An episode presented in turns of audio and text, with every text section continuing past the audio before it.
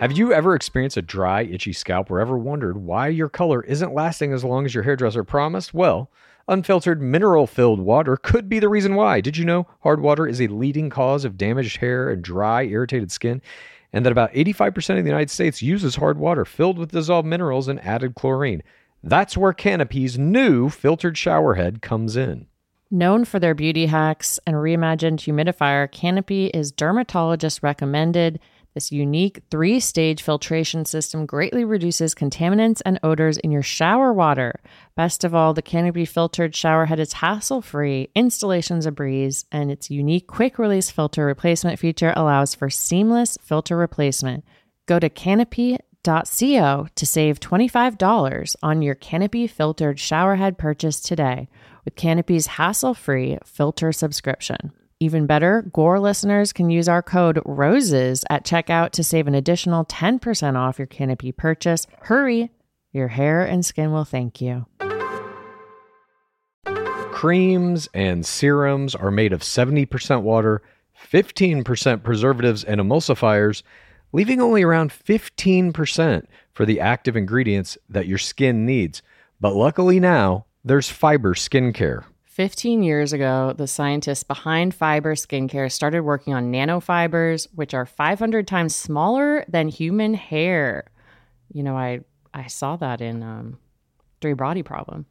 One year ago, they patented a way of wrapping the nanofiber around oil or liquid based ingredients. This means they can deliver five times the active ingredients compared to creams or serums, as there is no need for water, preservatives, or emulsifiers. The first formulation made with this technology is plant based, anti wrinkle. Uh, it's a set of patches that you use over a series of seven days. You just put these on whenever you would apply your serums, and your skin is going to feel tighter in 10 seconds. And over the seven day program, it has been clinically proven to reduce wrinkles by, get this, 19.4%, a very precise percentage. In fact, they have a tighter skin guarantee. If your skin isn't tighter in seven days, they're going to give you your money back, no questions asked. You get the tighter skin guarantee with this seven day routine. Tighter skin or your money back. Get a 15% discount code by using the discount code GAME. That's Fiber Skincare. If you are a wine lover like myself and you gotta have it for your bachelor viewing parties, I'm gonna let you in on a little secret. I found the personalized, the most personalized wine club that has amazing wines and exclusive perks called First Leaf. As a First Leaf member, you get to try new wines, and I'm guaranteed to enjoy them because they got to know my unique preferences. I answered a few questions on their website, this quiz about the flavors you like, how often you drink wine, Monday nights, if you prefer red, white, or rose. And based on these, it gives you this amazing selection of wines tailored just for you. And when you rate those wines, it gets even more tailored, a la, you know, uh, Netflix. Just play into the algorithm. My algorithm got me both rosé and white wine, my favorites, and they were so delicious. And I've gotten to enjoy them with many of my my friends. Look, being part of the First Leaf Wine Club also has perks. As a member, you get access to their incredibly helpful wine concierge. So if you want uh, wine pairing advice or you want to talk about the wines in your box, you can always talk to one of their experts. Plus, you get member exclusive pricing What's in the box? on every order. Join the club today and discover new wines you'll love with First Leaf. Go to tryfirstleaf.com slash roses to get your first box. That's T-R-Y-F-I-R-S-T-L-E-A-F dot com slash roses. Tryfirstleaf.com slash roses. It's the game of roses. Welcome to the game of roses. This is the game of roses. Welcome to the game roses. And the vision that was planted in my brain still remains within the sound of silence. Welcome to Game of Roses. This is Pace Case. This is Bachelor Clues, and we are survivors of the three hour Bachelor season 27 finale. It has just concluded. We are now going to break it down for you. So much happened in it that is strange. We've only watched maybe 12 of the 13 portions of it. 13. There were 15 portions in this meal.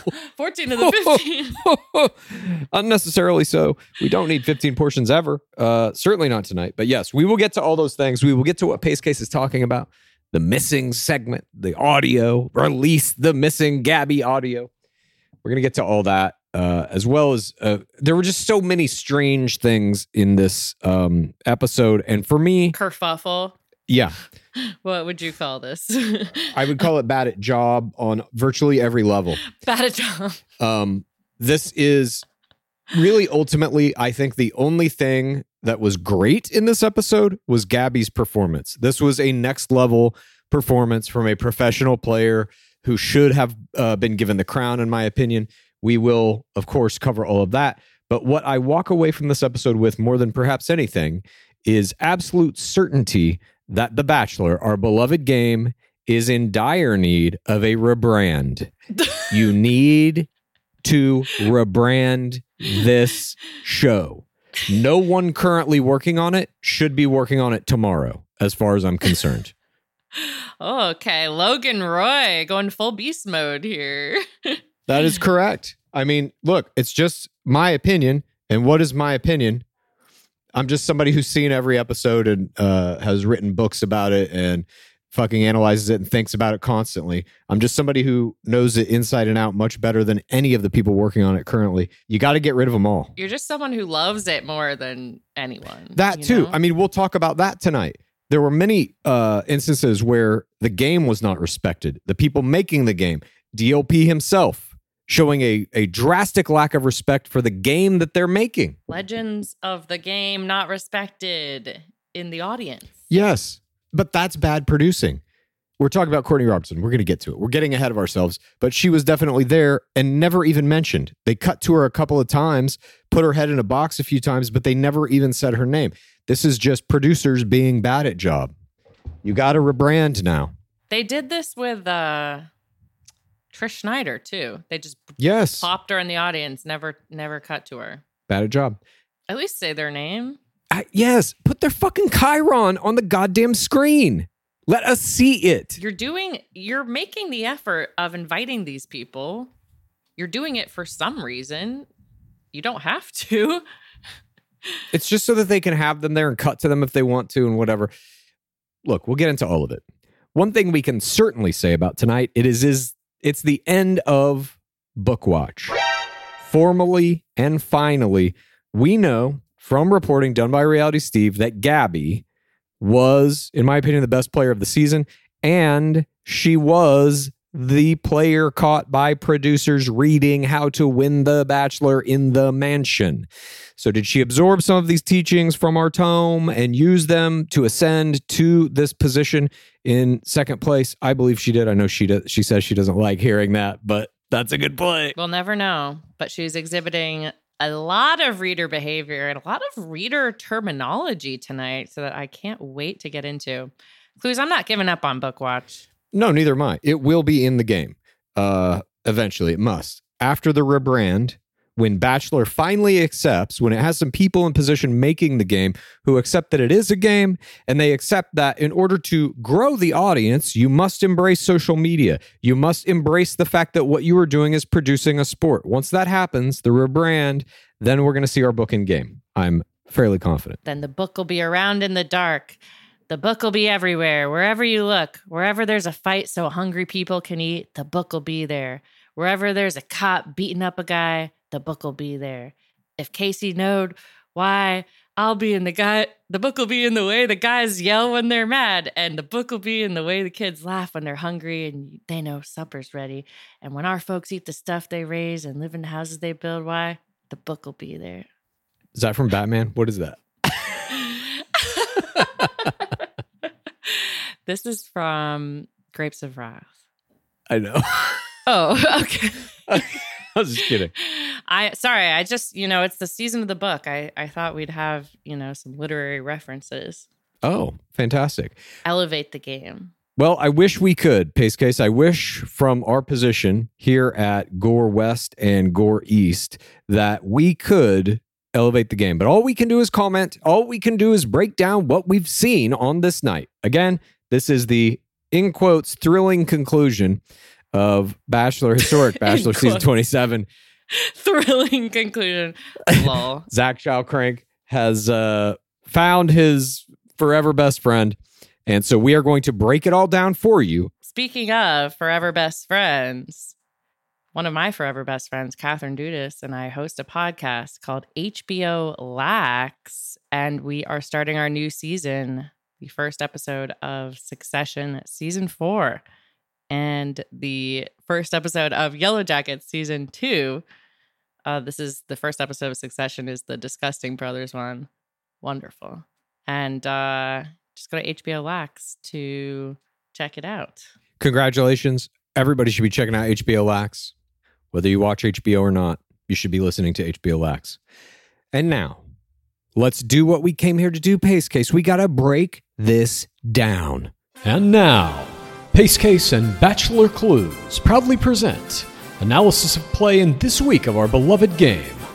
This is Game of Roses. We begin our three hour journey into Zach Shallcross's finale with a little promo. Tonight, it's the incredibly emotional season finale of The Bachelor. The biggest day of Zach's life. There's tears. He's freaked the fuck out, he says. Zach has made this celibacy vow, but then he had sex with Gabby. He feels guilt. We get an entire recap reel of last week's show. And tonight, Gabby and Katie are questioning everything. Zach is torn. Gabby's doing tear play. She doesn't know if she's enough. Someone's going to get hurt. We see some kissing, some sparklers. Will his dream of everlasting love come crashing down? Tears. Portion one begins. DLP walks into the live audience. Everybody's cheering. Everybody's having fun. He's rubbing his hands together maliciously. And then he says it's going to be three hours. And he immediately dumps water on the entire vibe by extending condolences to the mass shooting uh, victims' families that has just happened in Nashville, I believe, is where this happened, right? Yeah. So uh, he does this.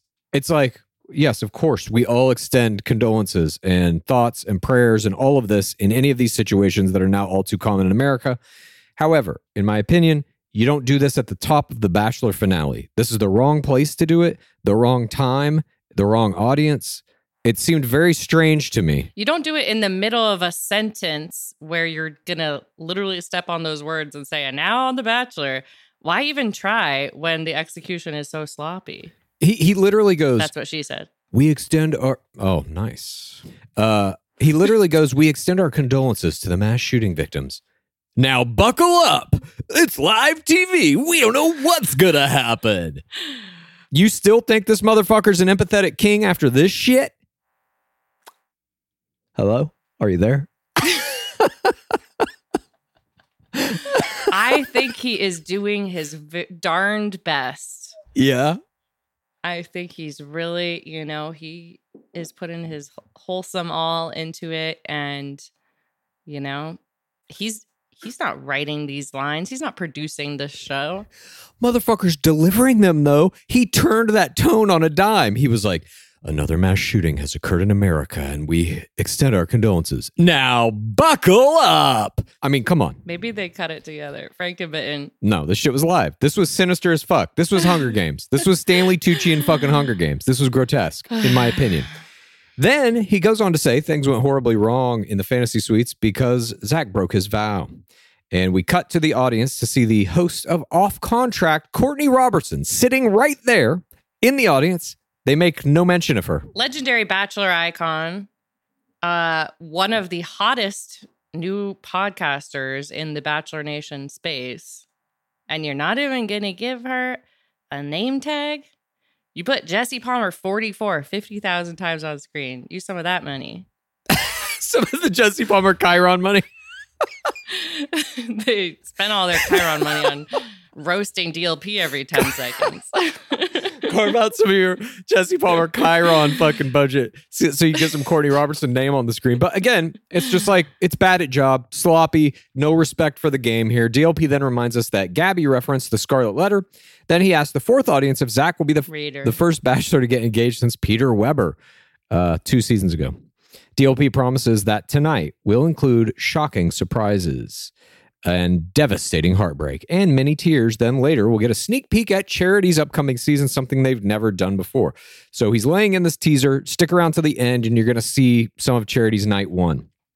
That was I was in for that. I was like, all right, yeah. show me this shit. Let's see what you got. Uh, unfortunately, we find out they had nothing. But first, we have They had something. uh, yeah, well, Swings were taken. We'll get to it. Uh, but first, Ariel's hot seat is up. She gets the first hot seat. She comes out. DLP says it's important to acknowledge that her connection was real. She explains it was very meaningful. She couldn't have done it without anyone else. And DLP says he was in awe of her poise through the entire season. He asked her if she still has things she needed to say. She explains that she realized kind of after the fact that the engagement had dissolved and it hit her later. DLP asked her if she was surprised. She got to that point with Zach. She was surprised. She grew more than she thought she uh, would have. She got to a comfortable place, her authentic self. DLP asked her about the fantasy suite celibacy proclamation. Ariel was actually on the same page as Zach. She said she didn't want to have sex in the fantasy suite either. Um, and DLP reminds her, That's what I would say too. yeah, exactly. Dumb fucker. if he would have just asked me. Um, but DLP reminds her that he broke his vow. But she was in the dark at the rose ceremony.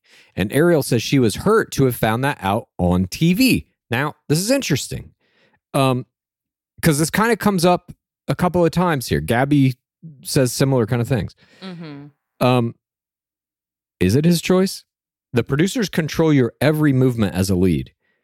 And I have to imagine they did this on purpose to try and drum up some kind of controversy, some kind of drama. I didn't know at the time because you and I were even unsure whether she had that information. I think you thought they had told her off camera, Yeah. which would be crazy. Uh, but I feel like now that I've seen this edit, I'm like, that was completely intentional. Yeah. Obviously, they didn't let him talk to her.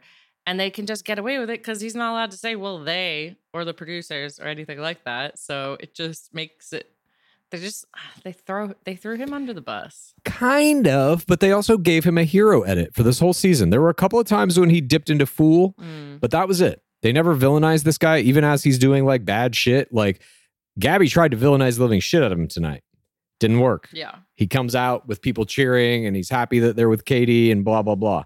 Um, but I just found it interesting that uh, to me, I think it worked somewhat. what did The villainization of Zach. maybe I mean I didn't like him any more or any less than I liked him on night one, so it was still at a zero likability. oh Um, portion two began. Damn. Empathetic king. I've never claimed to be such a thing. Meet disgruntled corner dweller. I've claimed to be an edge lord. Um, nothing more, nothing less. Uh, what are you in Dungeons and Dragons? right now, I'm playing a rogue. What is that? uh, like a sneaky kind of thief type person. Um, Edgelord. Yeah. Rogue is the edge lord of Dungeons and Dragons. Portion two begins back in the studio. DLP brings out Shao Crank. He joins Ariel in the hot seat. Ariel makes a joke about her certainty that he just came from a 30 minute shower scene. And she says she is appreciative of him, but it was painful for her to watch back because although she committed to being in an open relationship, have we ever heard The Bachelor described as that before? Nope. Not that I am aware of. I thought this was an amazing play by Ariel. I did too. I mean, this hot seat didn't stand out to me after I'd watched the entire episode and Gabby did what she did. But I love this open discussion of it. Yeah, it's an open relationship and there's certain boundaries that you set up with each other and agree to and Mhm. just very mature. very mature, but also the terminology is interesting because I think there is a large Christian audience in The Bachelor. And I don't think they view this as an open relationship or a polyamorous relationship. And she's putting a name to what it actually is. This is a, a rare moment where a player gets to be honest about the process. Uh, nonetheless, she says she shouldn't have been left in the dark. He had ample time to tell her before she left. She asked why she wasn't given the same respect as Katie and Gabby. And this gets big applause here. And again, she's alluding to the fact that she believes Shawcrank could have told her at any time. I don't think that's true. Um, Zach says, looking back on all of it, he has regret on how he handled the week. He says he didn't know the right way to handle his actions, blah, blah, blah. A lot of stuff on his mind. He apologizes in every case when this gets brought up. And like, that's basic. What can you say to that when the guy is like, yep, you're right. I totally fucked it up. So sorry. Mm-hmm. Oh, okay. I, I guess that's that. Uh, she says you owe me so much more than this, and she says by putting off by putting sex off the table, you made the entire week about sex. Here's what I would say. I would say, pitch me to my future boyfriends out there. Oh, nice. That's what I would do. Put him right on the spot. Yeah, I mean, he got off kind of easy because he's just sitting there like letting the players talk, and then just like, oh, I'm sorry. Um, Yeah, they all deliver their speech. I'm sorry. Yeah. He says he tried to make it less complicated by taking the sex out of it, but it actually made it worse. He has deep regret. DLP then says, "Do you regret putting those those parameters on it?" He literally goes, "I have deep regret," and then DLP goes, "Do you regret it?" This is bad hosting. This is bad producing. DLP has an earpiece. The producers should. The whole presentation of this was bad. I literally felt proud of him when this was done. I was like, that was like 10 hours, grueling. Of DLP, Hard. It's a hard job. you felt proud of Yeah. DLP for this. Oh my god. Zach says he did regret it. He was just uh, trying to go about this unique week without making it more complicated than it is. Clues just clutched his pearl necklace. Yeah. Do you remember when DLP says Nate will give you a pearl necklace? I don't know if he knows what that means. I was going to say pearls, and then I said pearl necklace. Ariel reminds Zach that he took away her agency by making these decisions without talking to her. And if he had the conversation with her, he could have found out she was on the same page. He agrees it wasn't fair to anybody. DLP asks Ariel if she thinks Zach owed her a conversation. She says yes. DLP asks Zach if he has any last words for Ariel. And Zach tells her he knows that the week was difficult on everyone and he has hundreds of things he wishes he could have done differently. Hundreds. But you mean a lot to me, and I did mess up. He does respect her, blah, blah, blah. He's like, yeah, I actually hooked up with way more people during the season. I'm sorry to this person, this person. Yeah, he's like the only player I hooked up with was Gabby, but a lot of producers. There were some people at the resort, a couple monkeys. Ariel says she doesn't want to reduce their relationship to that final week. This process has made her ready to find love again. Is this uh, paradise plea? I believe it is. They remind us of the nudists. This gets no laughs from the audience at all. She thanks him for the apology and for coming uh, into the studio. DLP then throws back to the screen, and we're in the document. I did like how after Ariel like goes through all of these points, like kind of putting Zach in his place, she's like, um, I'm not here to drag you through the mud though. I hope you learn. it's like I'm not gonna go through every point in this like well-spoken, calm manner, eviscerating your brand, but I'm not here to drag you through the mud. Yeah. I mean, whatever. She, I, you know, this was Ariel's last play in this season. It was fine. It- nothing to write home about. She wasn't like stealing the show here. It was fine. It was fine. Um, That was solid. Then we get back into the document, and our first shot, or in the first series of shots, we see a monkey chowing down on a banana. This was not my creature of the week. Zach wakes up. Sorry, was that minutia alarm? He's ITMing the No, the- this I is the- it. the bit. I, just because you you wrote it and I wrote it does not exempt it from minutia alarm status. I'll say the next sentence too. Zach wakes up in a bed. He's wearing loose lavender PJs. He looks like the cult members in yellow jackets. Zach shower scene JFC.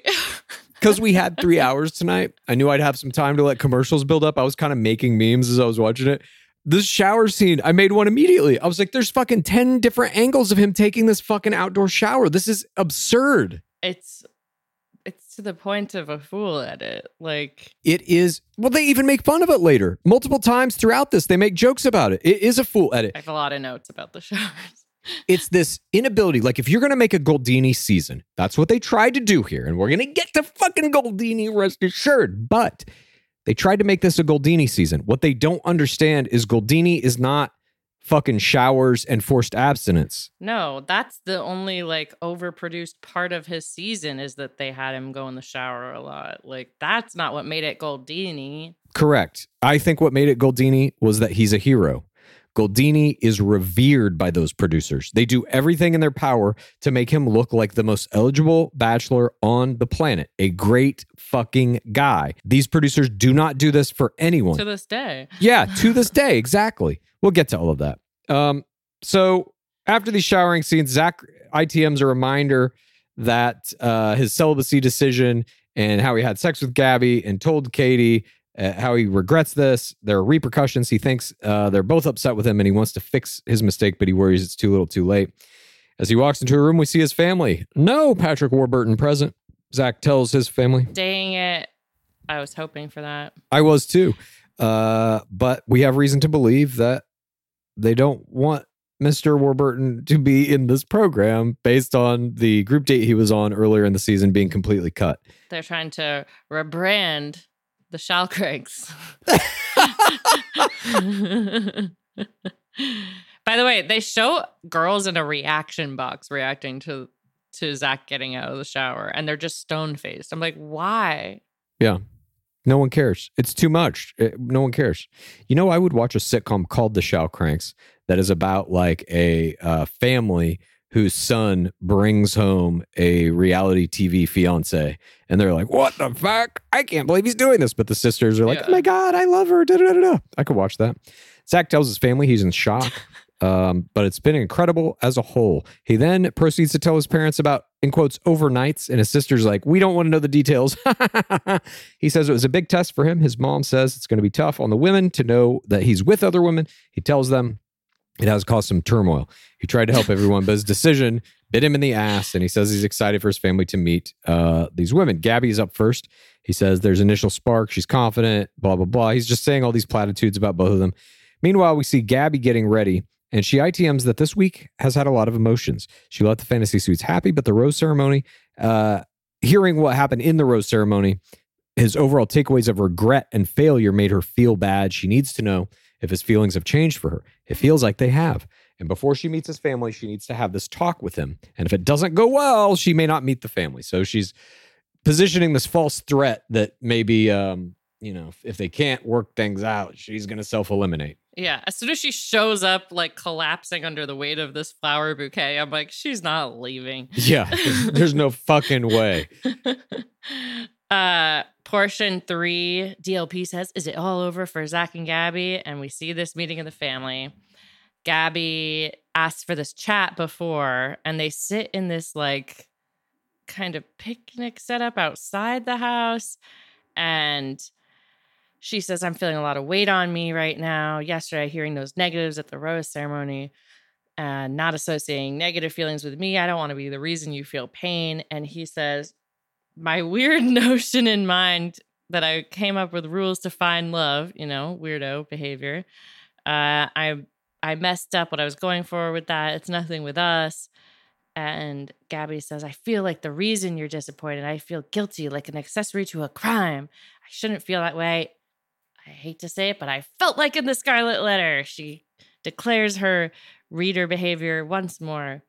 Do you regret the decision you made? And he says, No, it's huge for us. You were someone who opened my heart. It's love. What are you giving this? I gave it a love level four. What does that mean? Like, if you have love, you can't, you're not falling. You're definitely not starting to fall. You're definitely not love level wanting. It's got to be a three or a four. And I, I think it's a four. I think he doesn't think he's love level four, but if I were her, I might see this as a love level four. No, he does though, because later there's a, a moment where he differentiates very clearly. He understands. I think it might have just been a misstep on his part. Like, oh, I just fucking said it weird, and now it's a low level four. Nonetheless, Gabby ITMs that he listened and reassured her, which is exactly what she wanted. She feels a lot better about everything. Is excited to meet the family. They walk in, hugs all around. Gabby ITMs that she hopes they can see how strong their connection is. She's basically glow predicting. And in the group setting, Zach's mom asks Gabby uh, how her family feels about this whole thing. She explains that her dad uh, took his mom to meet his family one day on the first day that they met and then proposed a month later. So fast relationships are nothing to her family. And then Zach's dad pulls Gabby. I love the little mini detail. She says, My family was a little like, What the heck? It's like Yeah. showing like maybe maybe some Christian values. Oh, yeah. or good girl good girl values. Yes, I agree. Uh, we then have this one on one time with Dad and Gabby. She tells him that she's a family person, family's everything. And she thanks God that, in quotes, you guys are normal. She explains that her parents have shown her the example of how to be partners, even through the bad times. And then Zach's dad says, him and his wife's relationship isn't based on them having a great time. It's actually based on them having horrible times, like when Zach was born. This is one of the strongest statements I've ever heard. And he'll bring it up again when he talks to Katie. But he says that uh, Zach was a sick child and he plays this dad PTC here. They were told Zach was going to die. He had to sign coroner's papers at the hospital, and uh, they got through it together, though, and it strengthened their relationship. And then Gabby thanks Zach's dad for playing that PTC and says she knows there's going to be times with Zach when they're fearful and angry, and it's how you address those times. She's willing to do that, and she thinks he is too. And then we see some one on one time with uh, Zach and his mom. By the way, pretty good dad play for Chip. You know, he's branding himself as the dad. I mean, playing that PTC, but He says the word best friend like 200 fucking times. He's really, he's sticking to the fucking script. he came to play. Yeah. Yeah, for sure. A good good family player for sure. Um, then we see this one-on-one time with Zach and his mom. The mom thinks that Gabby's sweet, has similar family beliefs. I believe that's another reference to Jesus Christ or potentially Donald Trump. Similar beliefs. I was wondering. They didn't get into it. He's like, she's quirky. I can see myself on a knee. It's kind of a hint of a precog. If I may, this kind of shit where where it's like similar family beliefs. What are those? That's what I want to see. I don't know who these fucking people are. What are their beliefs? Take your kids to watch airplanes. That's it. I just I can tell that And frozen pizza. yeah, football, family, and frozen pizza. Those are the. bl- Football family, frozen pizza. I can just tell she has the three Fs. we see Gabby have one on one time with the sisters, and they say he's always filling other people's cups. Uh, he gives so much that sometimes we don't, you can't see when he's struggling. And one of the sisters says, I'm more of a protective sis. Love this. I feel like this whole family are readers. Uh, Gabby says, I feel how in love with him I am to my core, loading this love level four for Zach with the sisters. I mean, she just is literally, I don't think a meeting of the family could go better than what Gabby is doing here. No, it was perfect. But I mean, they both played perfect MOTFs. Yeah, that's true. That's true. Katie's was strong too. We get this little thing in the end where Gabby and Zach go out in front of the the uh, house there, and they sit down, and she says that hearing her sisters made her realize she is in love with him. Strong LL4 play after the MOTF. She didn't feel that way until she was talking to the sisses. Great. Seal it with a kiss. Zach says it feels good to hear that. Gabby ITMs this readiness to start her life with Zach. It feels like all the things she's hoped and dreamed of could be a reality. We get some AutoZone kissing. She drives away, and the studio audience claps. There was a lady producing tears in the audience. I Don't know who that was, but that's impressive. Uh, we see a lemur, a bee. We get meeting of the family two. Katie loads love level three.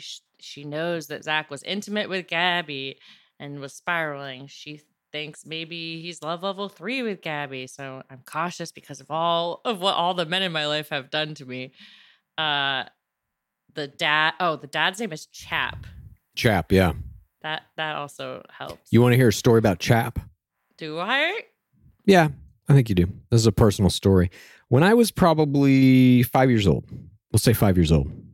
It's probably accurate, six maybe. My parents took a trip to, I forget where, some ski place, like snow skiing. And I was a small child. My parents wanted to go skiing. So they're out doing the slopes and they take me and they kind of like dump me off at this place where like the little kids are uh, instructed by instructors on how, like the basics of snow skiing, right? This is the only time I've ever been snow skiing in my life, by the way, Wait, why do you call it snow skiing? because it's like as opposed to water skiing. I think you can just say skiing. Okay, skiing, man. Uh, so I'm there. I'm surprised you haven't been snow skiing more, Clues. You sound like such a snow skier naturally. I've never been water skiing either. So, okay. Oh, yeah, exactly. I'm like, what is the only time I've been skiing on any form of water, frozen or liquid. So you've only skied as a five year old. And so in this little thing, I was like, I remember being like uh, nervous and scared, just like Gabby and Katie. And they had name tags that they would put on you. And so I told them my name, Chad. And when they wrote it, the person who wrote it did C H A and then the D, it was like a capital D, but it had a long uh straight line like a long stem. So it looked like chap. And they were calling me chap all day. And i just fucking answered to it. Because i didn't i was like fucking i'm not gonna tell them it was that it's chad. That's traumatizing. I'm like, yeah, you don't really remember that many memories from five to six, but if people call you chap all day, I think you would. i'll never that. forget it. When i heard this guy's name was chap i was like damn. I wonder if his name's really chad. Would you be upset if I called you chap? hell no. I wear it like a badge of honor. All right, chap. thank you All right, chap. Shall we go snow skiing later together? no i'm never gonna do it again. Too traumatic. Uh chap says tell us everything now. Katie says night one there's something there. Mom itm's watching them interact looks natural. It's a hint of a glow. Yeah. we see one-on-one time between zach's mom and katie. She says i feel so safe secure zach's mom says how do you process that especially as a female This seems like some traditional values to me. You know what I'm saying? I just this is what I'm saying. I'm like, wait, so guys are less monogamous naturally and like girls, they want to keep it pristine. Or is she implying that like guys are okay with multiple guys dating the same woman, but women can't psychologically handle it? I don't know. Mm, either way seems bad. yes, I agree. I agree. Katie produces tears at this moment, but probably not for the same reason. and they hug. Katie says, you know, there's still an incredible woman here. This is something both Katie and Gabby do constantly in this. They're propping up the other one. It's so for TRR. Mhm. Um, also reader behavior. We get one on one between Katie and the sisters. Katie says, if it goes sour, I don't like thinking about it, but you know, I want him to be happy and follow his heart. If it is Zach, you become family, which is nice to think about. She almost produces tears here again. Incredible. Yeah. One on one time between Zach's dad and Katie. And it's in this like bench by the pool that is so beautiful. This shot, I will say that. Um, Katie says, you know, if I'm going to experience hard, I want it with him. Chap says relationships are made in tough times. He rehits his Chap brand. Yeah. Love is about suffering. Yeah. He's like, I fucking hate Zach's mother, but we've had enough bad times together that it's forged a relationship that will stand the test of time. he says, insane. I wasn't raised with that dad. Or she opens up, I haven't had that to look up to. She hints at her PTC, produces tears here like a goddamned legend. Chap says, I wasn't raised with a model, but it became my greatest strength. And then he asks, Do you love level four, my son? Katie says, I'm very in love with him. Chap says he's an incredible guy. And Katie ITMs, I can see him being dad to me. And Chap, they hug. And Chap goes, You're awesome. I was like, Oh my God. Like father, like son. That was fucking unbelievable. I feel like the editors did that on purpose, right? I mean, there's no need to have it in there. Or am I crazy? No, I agree with you. I think they did it on purpose. That's not helping. Yeah. this is where he gets his expressions of love from. You're looking for a best friend who you only have bad times with, but you still think is awesome. That's the recipe for love. Uh, then we see the bench outside. She compliments, Katie compliments Zach's family to him. Zach says he could see, they could sense how genuine and sweet and loving she is. That's a form of a glow, I believe. She says, hearing what they said about him, yeah. uh brings her tears. She ups her love level three to love level four because of the conversation with the family. I'm so in love with you. Hearing the family talk about him made her be more in love. Seal it with a kiss, AutoZone kiss, and Katie ITMs that she knows it might not be her, but she but wants it to be her. But does he? And we get a casting card ready for romance that'll sweep you off your feet to your own private island. Go to ABC, jointhebachelor.com. Are you looking to have five minutes of audio cut out of your relationship story? Go to abc.com. We're about to get to that. Portion five begins back in the studio. DLP tells us that it seems like Zach has overcome the sex week mishap and now he has one final date with each woman. So what could possibly go, go wrong?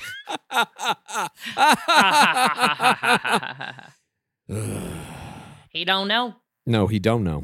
We see for what did they call it in this episode? The last chance date. Last chance date. I don't know if we've ever officially heard that, but that must be what the producers call it. We've been calling it last date, so I feel like we were very close in our terminology. They the first last chance is Katie, and they're at a national park in Krabi, Thailand. And Katie loves his bright sh- colored shirt. they Jack says we're going on a little hike, even though she's in like flip flops. What is going on? No Hooju here, by the way. Important to notice. There were two opportunities for Hooju, both blown. Uh, there was one kind of standing forced Hooju that comes later. I don't give that a Hooju though. There was no approach. Yeah. It's it's not a Hooju. It's too formal in the finals for Huju's, Is it? but I think Hujuing should happen all the time. I think it looks weird when they don't. I agree. They're shooting it for the Huju. Yeah. They they position them hundred yards apart. They say go. They say action, and then they just fucking lazily walk toward one another and do kind of like a, oh, let me give you a little bit of a hug. Okay. Anyway, Katie ITMs that she has so much love to give, she wants to give it to Zach, but doesn't know where his heart Sir, is at. ma'am. She knows how amazing Gabby is. She's trying to be confident, but she's nervous. It's not her. She rehits her absentee father piece TC, but Zach is a good fit for her, and uh, so is the family. They hike around this waterfall. They get in the water. They sit by the waterfall, tell each other they're happy with each other. And Katie ITMs that she wants him to know how much she wants to start a future with him. Then the night begins. We get very little of this day portion. It almost immediately becomes night after just some generic platitudes. Again, we know nothing new about these people as people or even about the relationship. Uh, then at night, it is a Mikasa. Zach goes over to her place. She tells him that it's tough to think about what's coming. She knows he'll follow his heart. He knows it's heavy, what's around the corner. It's natural to feel stress and fear, and it all takes a toll. Katie says she knows Gabby, and she's an unreal girl. She gets it. She can't imagine the position he's in, and this whole thing has been tough on her too. Last week they hit a hurdle. She was in her head. I thought Katie was gonna be my MVP up till this point, by the way. I did too, but Gabby was just fucking Yeah. stellar in this game. She came in like a bloater. What's a bloater? it's the giant monster in The Last of Us. it's the big boys. What? What giant monster? And they just demolish. There's one type of the it's, it's, this is minutia. There- There's one type of the zombie that's like bigger, Oh, and they call them bloaters. okay. I think it's like you know, kind of a boss or whatever, bigger Got it. Got it. creature. Got it. Bloater Watch 2023. Gabby is a bloater. uh, I do, I do love this, like talking openly about how the other person is so great. Uh, and she says, "This week's been tough on me. Last week we had a hurdle, felt like a step back. I was in my head." And Zach goes, "It's a weird thing." He's a weird dude. It's gonna be a lot of weird things. Katie says, I went through heartache before, don't want to go through it again. When I was with you, all the walls came crashing down. I'm very crazy in love with you. I hope I'm someone who can make you happy for the rest of your life. It scares the shit out of me to think about what life would be without you. When when she says that, when she's like, uh, "I want to be someone who can make you happy for the rest of your life," I'm so crazy in love with you. He just goes, "Okay." That was his response to it. She like poured her heart out. Wait, it was? Yeah, he's just like, okay. There was another funny thing that he did with Gabby that we kind of bypassed earlier, where he's like, I was uh, undergoing all the stress and pressure and da da da da da. Does that make sense? And she kind of like rolls her eyes and is like, uh, yeah. And it got like fucking audible laughs from the audience in the the live studio. I thought that was a great play on her part, not letting him off the hook. But uh, nonetheless, here we have um, Katie saying she's scared to think about life without him. He says it's such a big deal, the engagement. He doesn't want to be there second guessing. Getting to that decision is a lot to take, and there's a lot of feelings of and love at stake. He's processing and figuring it all out. So he's still keeping up this lie that he doesn't know who he's going to pick, which is we're going to get to an interesting uh, point where that gets kind of like directly addressed. But like that's what this game is as a lead. You have to string people along. That is the game, and you have to make it believable. I don't believe he did Honestly, I think he clearly strung Gabby along to the end of this. I think he knew very early on it wasn't going to be her, and he's bad at stringing along, bad at game. Why did they keep hinting it would be some dark horse or like a floater you didn't see coming? And then it's just the front runner the whole time. It was a disappointment for me. because they're trying to force Goldini into a season that is not Goldini. You cannot have. There's one Goldini. There's one Goldini season. The world has changed. The game has changed Yeah. so drastically from Goldini's season. The show cannot catch up to 2023. It's it's barely even trying. It's trying to go backwards to Goldini. They're not trying to progress. Yeah, Goldini, come back. Goldini, come back. Don't get me started. Jesus Christ. We still have to get to Goldini. He fucking has a goddamn hot seat in this fucking season 27. We're on portion six. Well, at least this one. Oh my God, I wrote here. So this is the silent portion. So I'm just writing visual stats that I can get. Who knows what's been lost in this document? Uh, and I wrote here they're suppressing juice. Yeah, there. We got a no hooju, a silent no hooju. We have them walking around in the jungle and shit. We get some ITMs. They're speaking. We're not hearing anything. The the audio feed for the broadcast has literally been silenced here. Now, this is not the fault of the producers. I want to make that very clear. Mhm. Everything else that's bad in the show is. This, however, was not. This is the fault of somebody, whoever's working in the broadcast department, whoever's like fucking literally manning the broadcast. Somebody fucked up, pulled a plug, hit a button, whatever.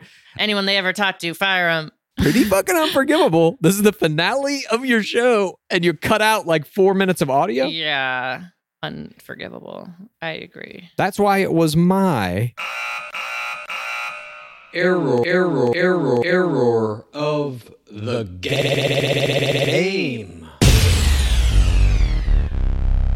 simply can't do this. Simply can never do this. This is a never do.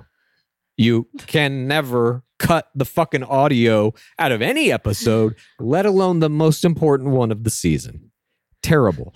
But even in silence, they do approach some horses. Gabby gets right. Wait, I think we should guess what they say. What? I don't even, I don't have all the shots put down, but I mean, I'm I'm sure it's something like, I'm nervous and scared. I really have feelings for him, and he's like, Wait, how'd you get on that horse so bad, so fast? "Whoa, Sorry, did I lightly graze your ass with my hand as you got on that horse? oh damn, you took really detailed notes." Did I have trouble with the reins on my horse? Yes, I did. Did they start galloping? My horse will not allow me to ride it as easily as your horse is allowing you to ride your horse. Do you have prior horse riding skills that I didn't know about? This is a new dimension of your personality. We can't be riding the horses this fast. It's gonna hurt the bloodline. You know. Do you know that in WWE, the big story right now in WWE is called the Bloodline? What?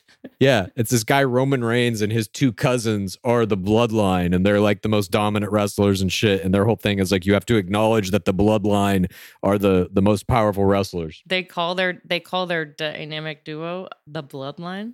Well, it's more like a trio. Sometimes there's a fourth person in it, but yes, they're called the Bloodline. That's a weird nickname for your family. Well, because they're they're cousins of The Rock. Oh, so they're like, we have his good blood. So it's like they're his lineage. Exactly. Interesting. Not interesting enough to watch. I don't like violence. Okay. Understood. Um so we get this fucking um whole terrible thing. Um, but they do get on these horses, and the horse that makes Zach lead him around and gives him a fool edit was my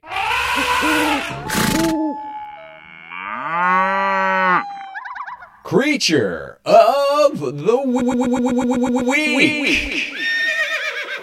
Gotta love the horse. Uh, the horse is the everlasting symbol of our beloved game, at least in animal form. And this horse, even in silence, did his or her job correctly. Thank you. This dark brown horse who made Zach Shallcross gallop and was like, I'm going to get action even if we can't hear what they're talking about. I'm going to maybe throw a crown, you know, spice up the scene, who was doing anything to possibly, you know, get that screen time, steal the stage, per- perhaps even hurt the bloodline in the process, but while strutting his stuff was my.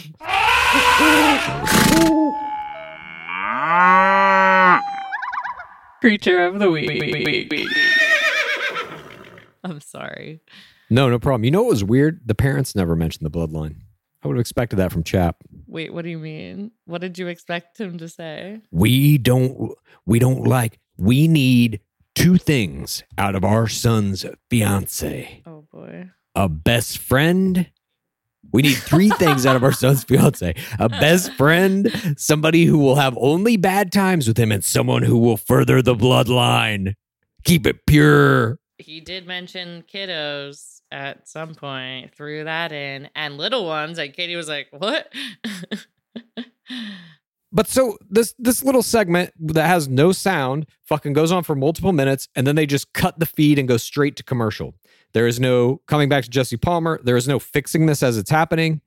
It took multiple minutes for whoever is controlling this to realize it was happening and then they just cut to commercial. We come back into the next portion and they are repeating some of what we saw but not all of it. It took me forever to figure out what was happening. I just gave up and I was like, I guess Chad can just tell me.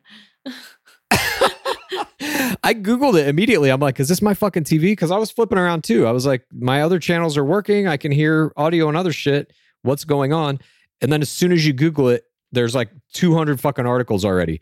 F- Bachelor fans outraged by lack of audio, blah, blah, blah, blah, It blah. was our Sopranos finale, you know, this missing portion.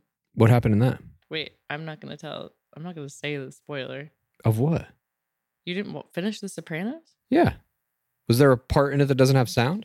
I'm so confused. There's a something that people thought was a technical error that happens. Oh, when it just cuts off in the end? I think that show's like 20 years old. I think we could spoil it. Um, at any rate, uh, they come back in portion seven. They've just rewound a little bit, not fully. They don't give us all the footage that was silent. They just give us a little bit of it. Um, and so that, in my opinion, it told me all I needed to know about Gabby. She ain't winning because they don't think her story is important enough. To have sound.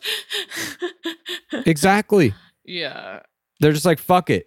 Rewind it a little bit. Fuck it. Do you think they should have gone late to include it? Yes. Hmm.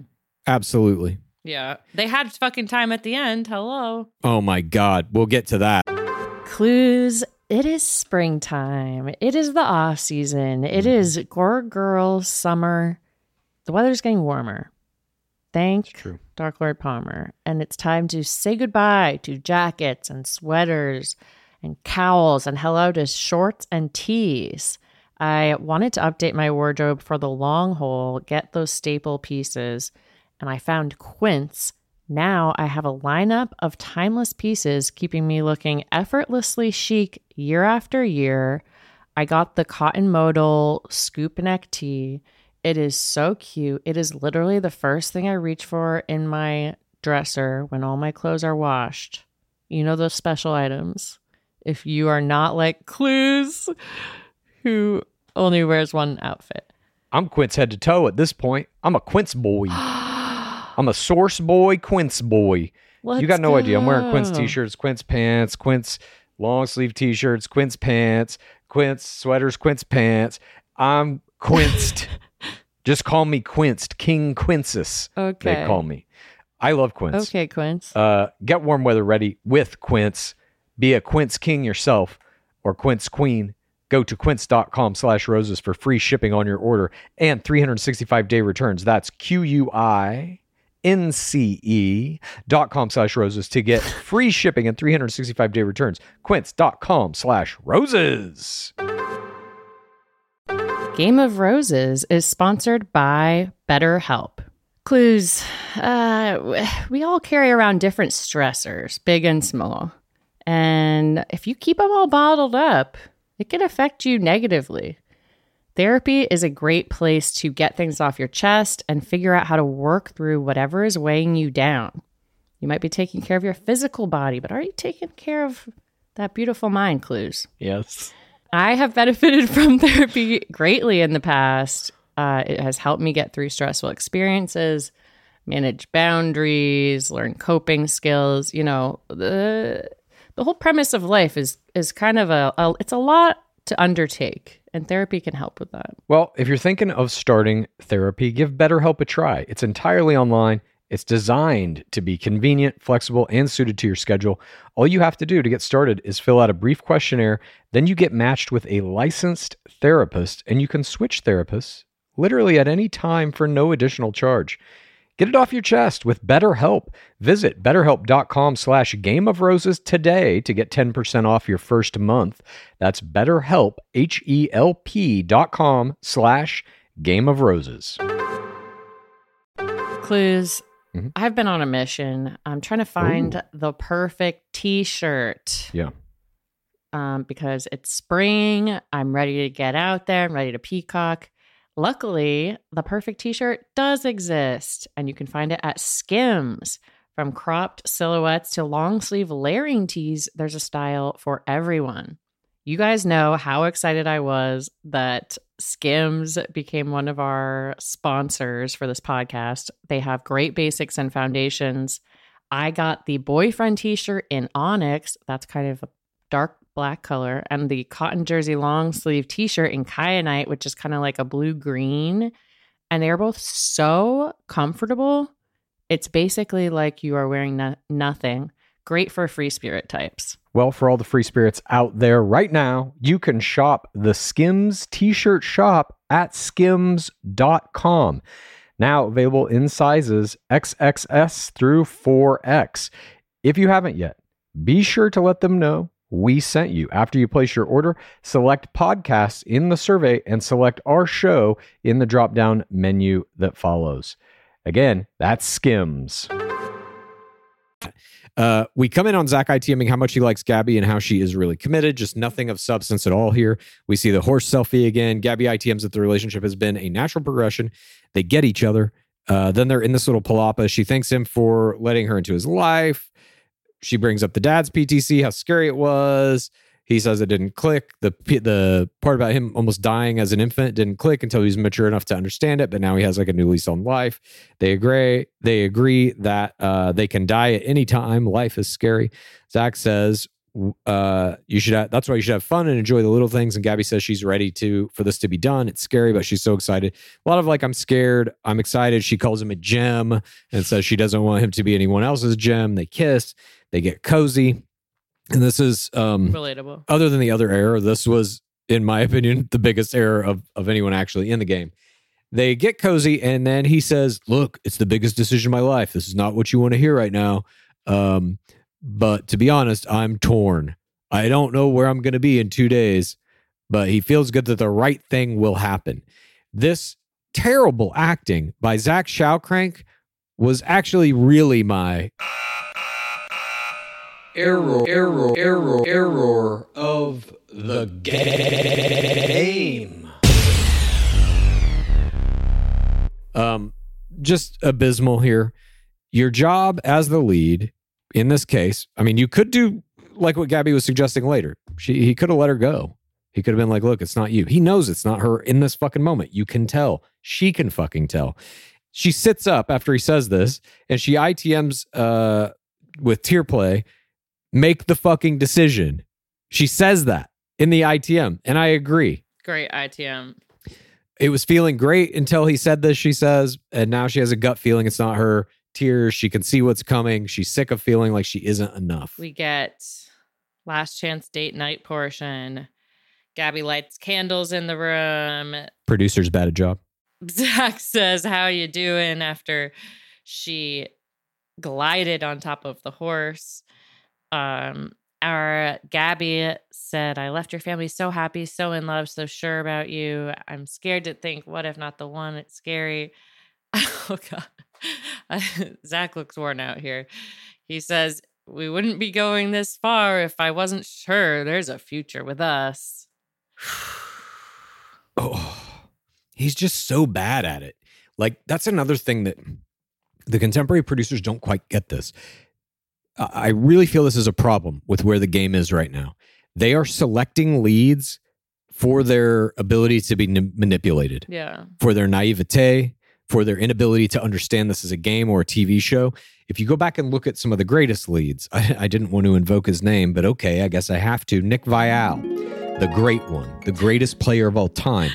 This is a person, think what you will about him currently as a podcast host or an author or any number of things. But back when he was playing, back in his playing days, especially as a lead, this man understood what the fucking game is and what his role as a lead is. It is not to be manipulated by the producers, it is to help the producers produce the fucking show. Shao Crank ain't doing that. He doesn't understand what's happening here. he's eh, he's bumbling around and in in this bumbling he says i'm trying so hard to figure this out i know you're giving it everything he says i'm giving this everything i got i know you're giving it everything you got it's like he's just every step of the every like half sentence he says is just like uh cringeworthy and Zach says, I don't have a decisive feeling. I want to fully experience this to the very end. Is that the right way? I don't know. And when he says that he, you know, is following this to the end and that uh, he can see a future, he says, I'm love, he says, I'm love level three. I can see a future with you. And then he makes this face, this grimace. where a ghost that was so good. a ghost has pulled back the side of eh, one of his mouth one of the sides of his mouth with a fish hook and it Oh. is the worst acting in this love level 3 i agree with you and that's why he got both my Face play of the game. and his reaction to Gabby during this date was also my Error, error, error, error of the game. I agree with you. Like this is I mean, I know there's clearly so much pressure to get the final rose ceremony. We all love the final rose ceremony where someone gets dumped. We don't want to see it just be one person in the end. We want that dichotomy. Or I do. And they try to get the leads to do it. And a lot of them don't do it for a reason. Yeah. But if you're going to do it, you got to do it well. This is not good. Everybody knows, including, by the way, the fucking player herself.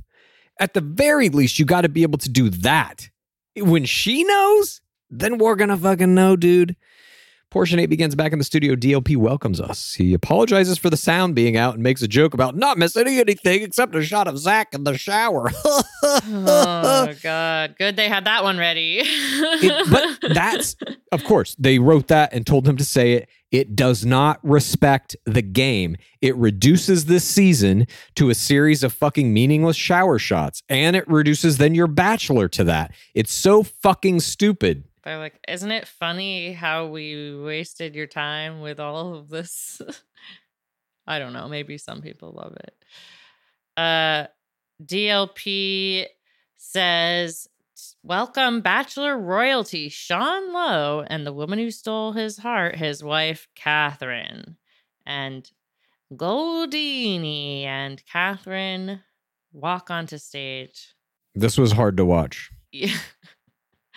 It should be Council of Crowns, two bachelors. Like it should be fun. Uh DLP says, Thank you for dropping some knowledge. You know how hard it is. How do you think he's handled it? Sean Lowe, not well, Jesse. Joking though. And Yeah. Sean Lowe does this joke structure over and over again where he Yeah. roasts Zach and then is just like, just kidding. yes sean lowe is a fantastic bachelor he is maybe one of the greatest of all time sean lowe is not a funny person he should not be doing this Um, it doesn't even reach like dad level humor. It's just a fucking flat line from the audience. Nobody's laughing at this. Nobody wants to see him making fucking jokes. It's also a strange decision, I believe, to have Goldini and Catherine in a complete hot seat. This this goes on for an entire portion. where he's basically like, How do you think he's doing? What do you think about the no sex proclamation? What do you think's going through Zach's mind right now? You know, the most interesting part that I thought came out of it was Goldini saying that for Sex Week, he handled it terribly. It wasn't my game plan. He asked me how I might approach it. I told him my opinion. He doesn't have to follow it. Obviously, he feels guilty about how it worked out. At least he got it out of the way now, not something that came up weeks from now. And DLP says, I told him he'd be tempted. Yeah. I thought that was funny. But I loved how Goldini was like, Hey, it ain't my fucking fault. I know the internet's saying it was my fault, that it was my idea. Wasn't my idea. He's like making sure that he still maintains Goldini status. Yeah. He doesn't want to have any part of some kind of villainous thing. oh, he's pulling up all the loose ends. Yeah, exactly. This was a chance for Goldini to make sure he's still Goldini, still the most uh, celebrated bachelor of all time. But you know, it was kind of okay, I guess. I don't know. Catherine gets in some some lines here about you know what it's like to be a finalist. I thought that was kind of interesting. They call it DLP says it's like football. The game can look good on the board. Goldini says call some audibles, I think. Sports talk. There's a part where Goldini, um, he DLP asked him if he wants to. What about their kids? And Goldini's like, if they're watching this, they need to go to sleep. They're too young to watch The Bachelor. Then he praises the process and his Christian God for being able to have the beautiful life that he wanted when he came onto the show. He calls The Bachelor a silly reality TV show as well. That I thought was um, a bad move on Goldini's part. This ain't a silly show, buddy. It gave you your whole life. Give you your whole life. Um, then DLP calls them a shining example of love and what the show is all about. And then he throws to a Kardashians uh, Hulu promo. They I mean they do give the 4TR blessing. Kat says he's honest, wants to find his person. So it, we got the Goldini blessing. Way too long. I agree. Don't bring him up. Check in with Courtney Robertson, perhaps. Yes. Yes. She at least was in the season. I guess Goldini was too. But the thing about Goldini, what this made like abundantly clear to me is that Goldini's time is gone. Like he doesn't get what this is anymore. He's making these jokes that fall flat. Whatever they're trying to uh, imprint on this season from Goldini did not take, in my opinion, because I, I just feel like it's gone. Well, I just like wonder because he hosted that after show for a little while back in the day. And I was like, I wonder if part of him feels like he should be in Jesse's spot. I mean, no offense to Goldini, and you know what I think of Dark Lord Palmer. Dark Lord Palmer is a very competent host. I don't believe he's an em- empathetic king, but that motherfucker can host a goddamn show. I don't. After what I saw tonight, Goldini ain't got no shot. This man can't do that job. Yeah, DLP is too good. Um, we get to portion eight, Nine, I think. nine. I don't know. I didn't know how to count the. I didn't know how to count the the portions that messed up. the silent portion. DLP says it's already been a dramatic night. I was there and it was very, very sad. Empathetic King. Brace yourselves. This is a rough one. Final rose ceremony day. We see a monkey walk a fence. Gabby ponders on the couch. I'll leave today heartbroken or engaged to someone amazing. Puts on this yellow dress, perfume. Zach walks the beach with no shirt. Katie ponders her PJs. Katie rubs her finger where her ring might be. And ITM, she's not trusting of men. Remember her, the man hater. Uh, if he proposed, it would change my life forever. Zach walks, and we see visible sweat through his shirt. Uh, DLP says Neil Lane couldn't make it today, but I'm helping you pick out a beautiful ring to Zach. What? Oh my. What? Well, first of all, I was concerned. I was like, is Neil Lane okay? I thought the exact. I wrote this in the notes. I said, "Where's Neil Lane? Is he all right?" I wrote OMG is Neil Lane okay? Different generations. Uh, Zach ponders the sparklers, at ITM's proposing to my best friend, also going to break hearts. Uh, I, I have love for both of them. And he walks the path of pain between all these orange garlands of pain. They're covering literally everything on this beach. They were in the swamp date he had with Katie, where he told her that he consummated with Gabby. Final rose ceremony one. Big reveal. Gabby. Gabby is first. And then She does a very interesting play right here. this was like I love this. on another level. Yes. Gabby gets out of the van and it's really muddy. And she says to the driver, It's a really muddy spot. Don't park there. When it actually matters, when Katie arrives, don't do that to her. I don't think it was a driver. She's looking off screen, I believe, to a producer. Oh. And she goes, because I think the producer, this is all me inferring from her facial expressions and stuff. But when she says it, she's like, don't uh, park here. It's muddy here. And then she goes, her face gets serious. And she goes, it actually matters. When Katie arrives, don't do that to her. So it implies a couple of things. One, she's telling the producers, like, don't fucking do this to us, you pieces of shit. And two, it implies that she knows she's first. She's saying when Katie arrives, she knows in that moment she's fucked. How does she know? I don't know. It could have been just her, you know, assuming that she's first, or it could have been the producers telling her. I'm not sure, but I found it a very interesting moment. She's like, There's no footsteps in the mud. She's like a really good tracker. But it's also this idea, at least to me, it was this idea that she's like, come on, you fucking assholes. Like, you haven't put us through enough bullshit. Now you got to fucking mm-hmm. make me step in a puddle of goddamn mud. Like, and it, it reveals either one of two things. One, the producers are malicious and did it on purpose, or two, they're bad at job and just don't pay attention to the fucking details. I think that's more likely. I mean, they definitely pay attention to this path. It's completely decorated. There's flat panels on the sand portion. Um, it's complete. Yeah. Uh, well, I thought this was an incredible, incredible improv move from Gabby, I did too. I loved it. Absolutely loved it. and literally, this starts a beautiful, beautiful scene.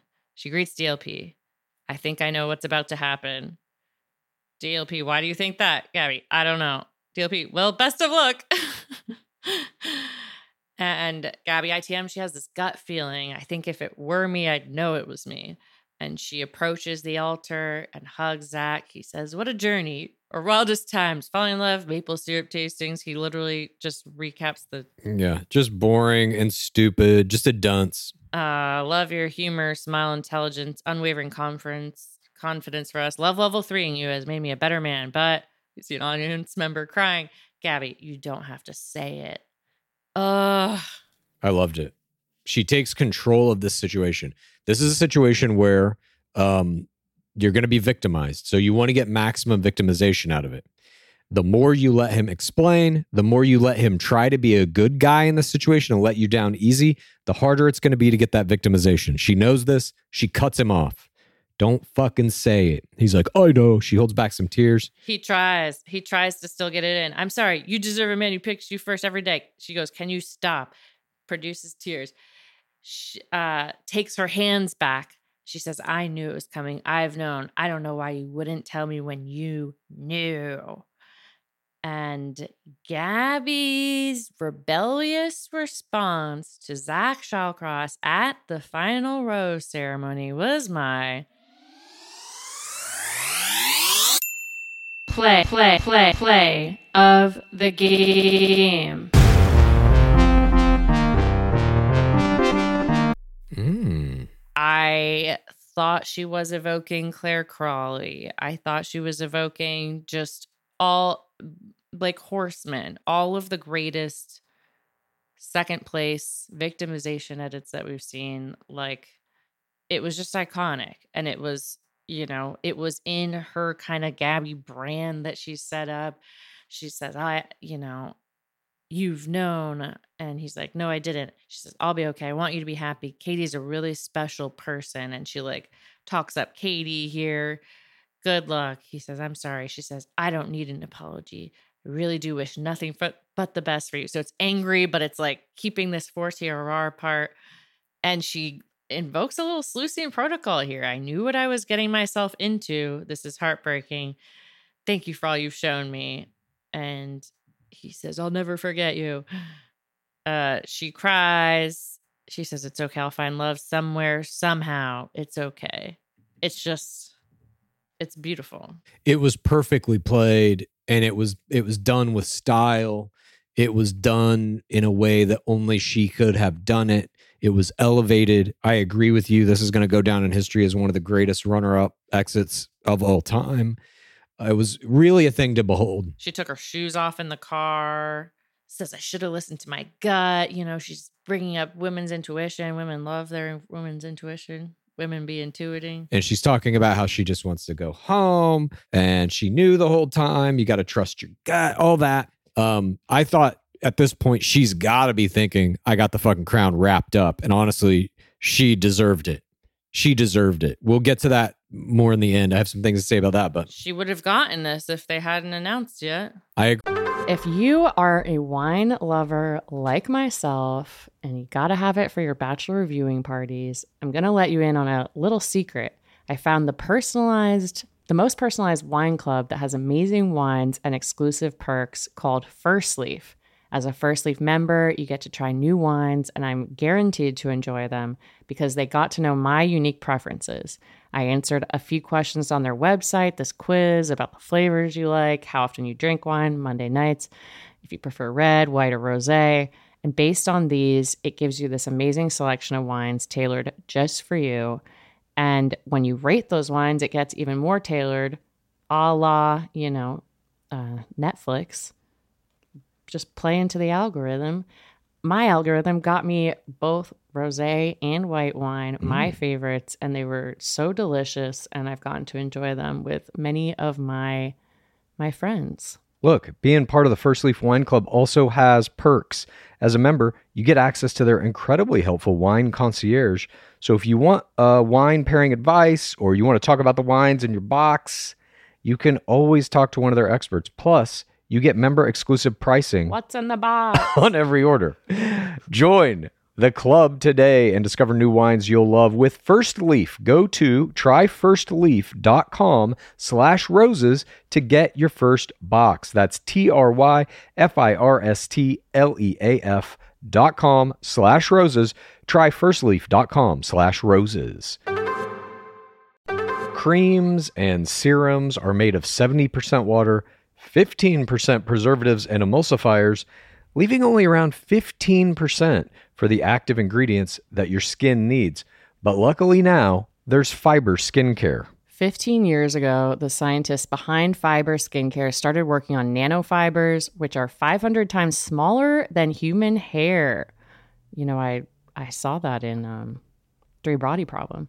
Mm. One year ago, they patented a way of wrapping the nanofiber around oil or liquid based ingredients. This means they can deliver five times the active ingredients compared to creams or serums, as there is no need for water, preservatives, or emulsifiers. The first formulation made with this technology is plant based, anti wrinkle. Uh, it's a set of patches that you use over a series of seven days. You just put these on whenever you would apply your serums, and your skin is going to feel tighter in 10 seconds. And over the seven day program, it has been clinically proven to reduce wrinkles by, get this, 19.4%, a very precise percentage. In fact, they have a tighter skin guarantee. If your skin isn't tighter in seven days, they're going to give you your money back, no questions asked. You get the tighter skin guarantee with this seven day routine. Tighter skin or your money back. Get a 15% discount code by using the discount code GAME. That's Fiber Skincare.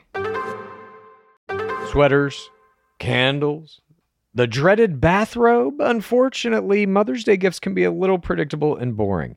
That's why an Aura frame is the perfect gift to mix things up this year. It was named the best digital photo frame by Wirecutter. Aura frames are guaranteed to bring joy to moms of all ages. My mom loves hers. I'm throwing pictures of Skaboolian, our cat, up there. She's laughing. She's texting me. He's so cute. I wish I could meet him. Cute. It's the next best thing to to meeting my cat, really. You know, I love that it was so easy to set it up. I've recently learned I'm not good at uh, building things and I need an easy install. And Oh. this only takes about two minutes to set up the frame using the Aura app. Aura frames are Wi Fi connected, come with unlimited storage, so you can share as many photos as you want from your phone to your mom's frame. She'll be grateful it's not another sweater and she'll love the frame to see more of you. And right now, Aura has a great deal for Mother's Day. Listeners can save on the perfect gift by visiting auraframes.com to get $30 off plus free shipping on their best selling frame. That's A U R A frames.com. Use code ROSES at checkout to save. Terms and conditions apply. Agree. Uh, but as her car is speeding down the road, taking her back to her hotel, there is a man on a motorcycle trailing the car. His face is blurred. He doesn't even know what is happening in the car right in front of him. One of the most iconic exit speeches of all time. Nonetheless, because this man was in proximity to Gabby's greatness in her greatest moment of the season, I gave him my Jorge, Jorge, Jorge, Jorge Moreno, bystander of the week. congratulations to person on a motorcycle. Hopefully, um, you'll watch this one day and realize you were part of history. Gabby says if she listened to her gut, she wouldn't. I feel sad thinking that they might not. They, I'm certain, won't. this is in Thailand. 100% certain this is never happening. She says, Gabby says, if she listened to her gut, she wouldn't be in this place. She's so unlovable. She's she's using Higginsing here. Uh, there's something wrong with me. Why am I so hard to love? So misunderstood. And Gabby, as she is crying, turns directly to the camera in her moment of pain. Usually my face plays of the game are funny, whatever. But this was to me her crowning achievement. It was the cherry on top. It was the Mhm. final image. She literally turns her face directly to the camera that she knows is there and delivers the tear streaked face of a victim. I will show you the picture now. That is beautiful. Double eye closed, mascara running down face. She's even using a hand to tilt her face up to give a perfect pose. Was my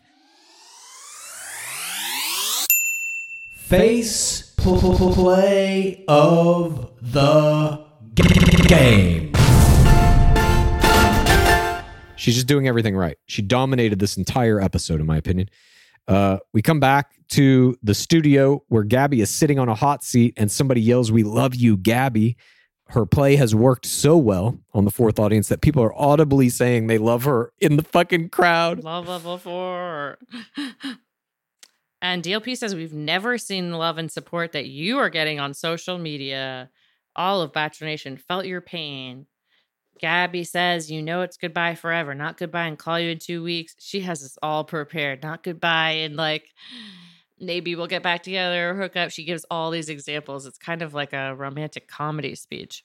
Mm-hmm. I had a gut feeling, but you hope maybe it's you. I prepared myself, but it doesn't make that goodbye easier. And DLP says being chosen second was a big theme. What did your gut say? Gabby says it's tough. We're on a TV show. I hate when people say I was in the top four. Ooh, calling out the your great one. Uh, I want to be chosen first by my partner every day. In, in previous relationships, I've lost parts of me. And DLP says, Fantasy Suites, you know, I want a respect for privacy. I'll just say, how difficult was that week? She goes, so many emotions. I know most of the nation saw the sad moments I had. Most of the nation? Correct. Gabby never uses the term Bachelor Nation. She says the nation. To my knowledge, to my knowledge, please feel free to correct me if I'm wrong.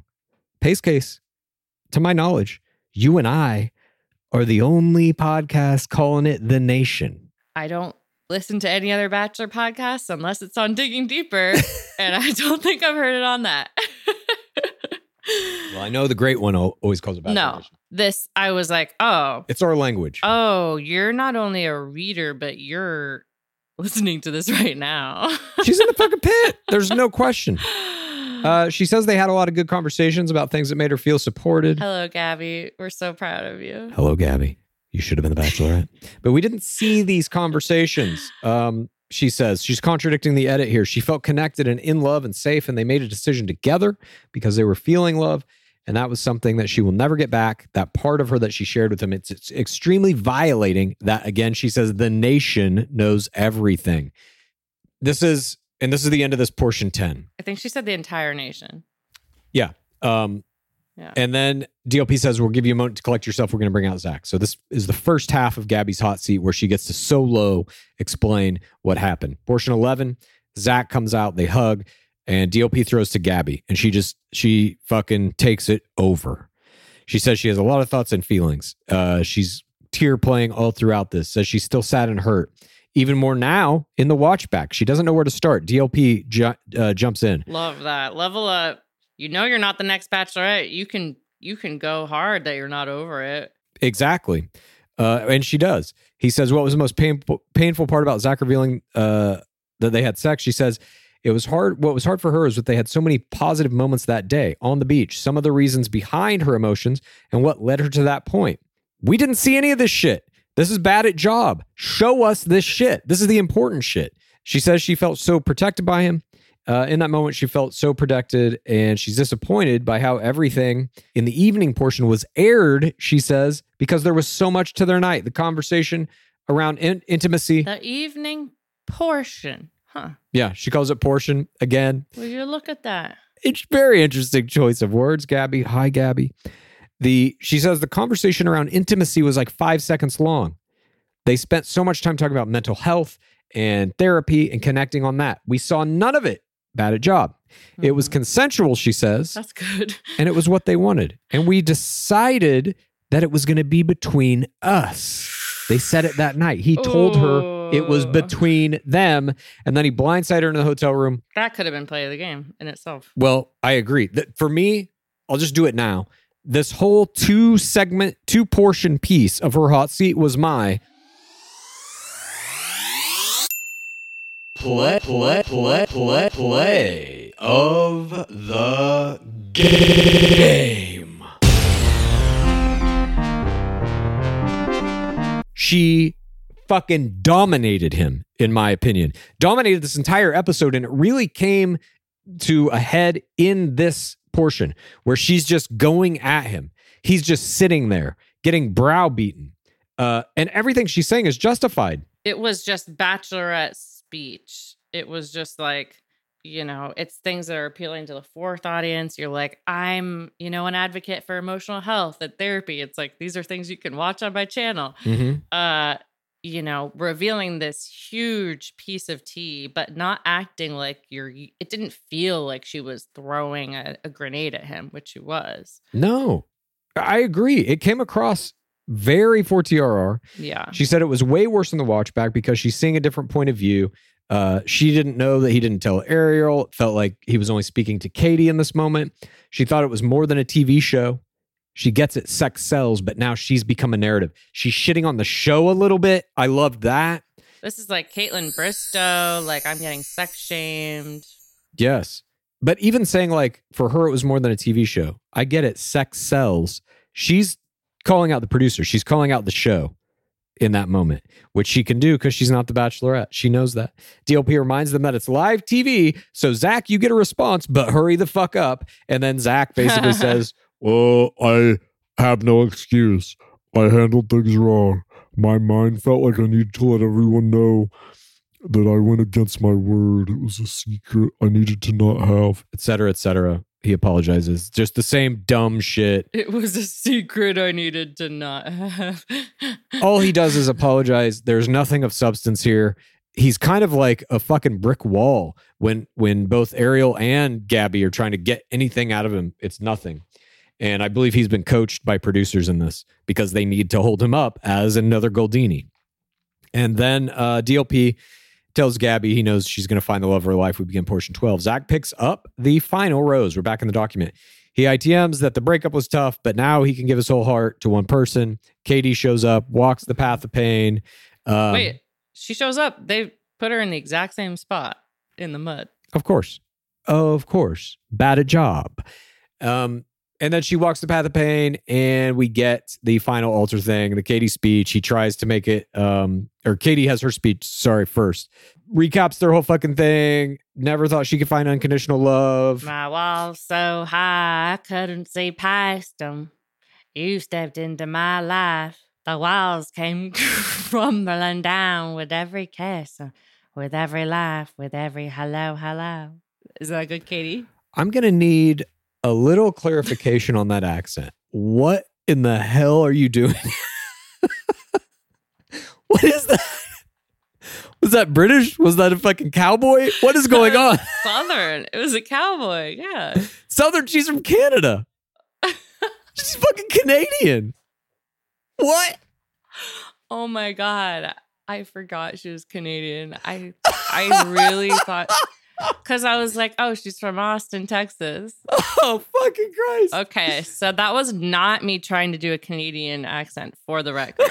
That was an attempted Southern slash like Miss Havisham or something. She said sorry like 500 times. she says, I'm so in love with you. I want to spend the rest of my life with you. Love level four. If it's not you, it's not anyone. That's an ultimatum I don't think I've heard before. Yeah, a complete. She's going to become a nun if it doesn't work out with Shellcrank. I will not date Shell Crank or die. Shellcrank or bus. Here we go. And then we get Zach's speech. Everything with you has been so special. When you love level 4 me, I didn't think I could feel anything better than that. And since night one, I've been following my heart. You're like the villain in the Saw movies. yeah. And she can no longer say, I can no longer say I'm falling in love with you.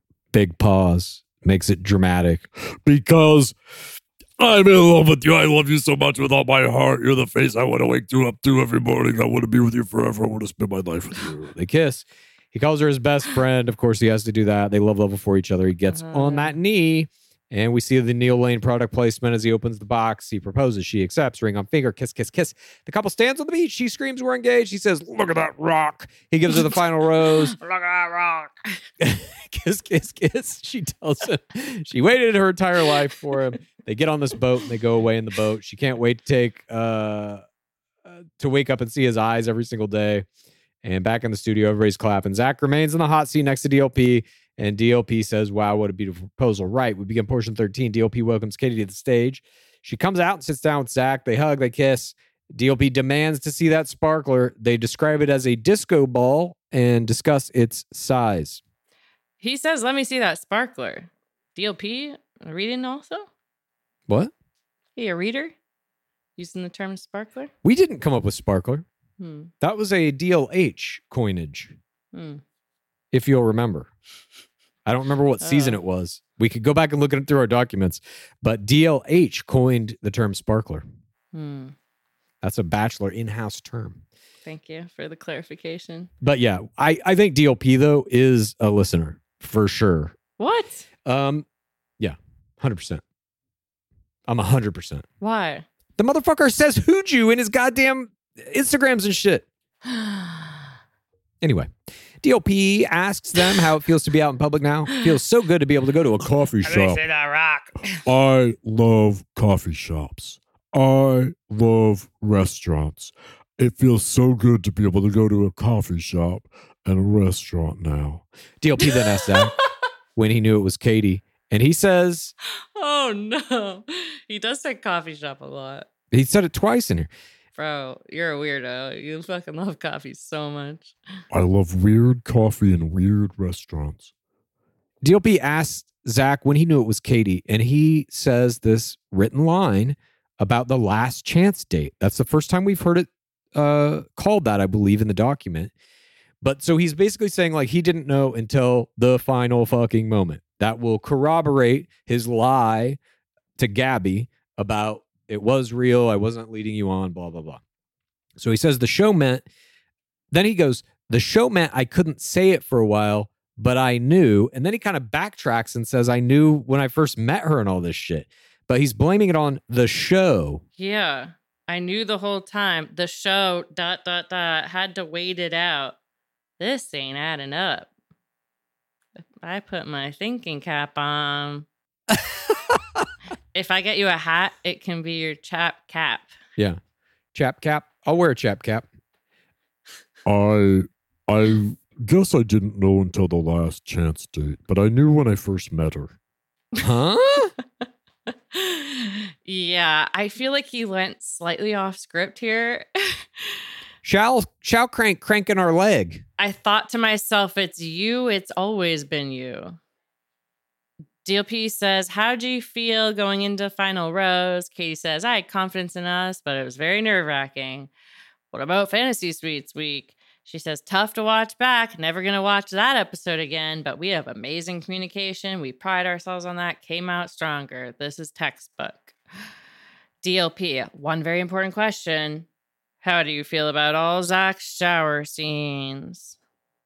Again, roasting the production. Yeah. Roasting the production, roasting the idea of shower scenes, which are actually, I mean, they're not an, impar- an important part narratively of our beloved game, but they are a part of it. They're a flourish. They're they're something that is used again and again. You should not shit on them. They will be used again and again. Yeah, it's supposed to be, hey, this person is so sexy. Exactly. And it's supposed. I mean, It's not supposed to be a fool at it. I've written about this. I, I I wrote some things about this when they did it with Colton Underwood in season twenty three. It's also meant to be symbolically a moment of cleansing. It they usually put the shower Mm. scenes at the beginning of the season to say, look, the bachelor is clean. He can go in this experience now.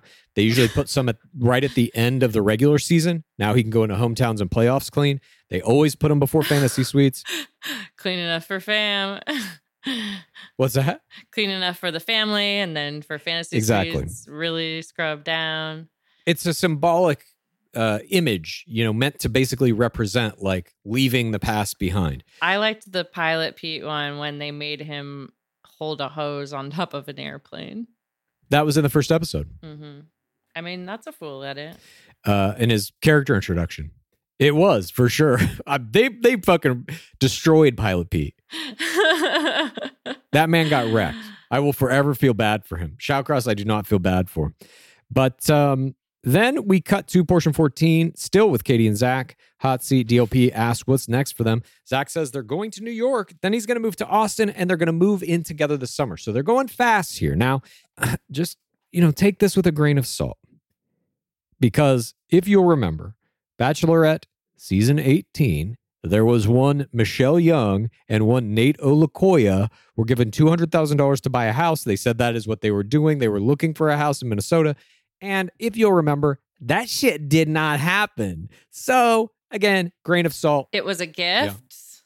The money will go where it is determined to go, and we are excited about that. Great opportunities. Absolutely. But I'm just saying, they made it very clear that they were looking to buy a house ASAP and start this relationship, and they were going to do it in Minnesota within six months. Michelle Young, I believe, moved to Los Angeles and was the host of Bachelor Happy Hour, and Nayte Olukoya was on fucking, uh, you know, trying to get on a Paradise.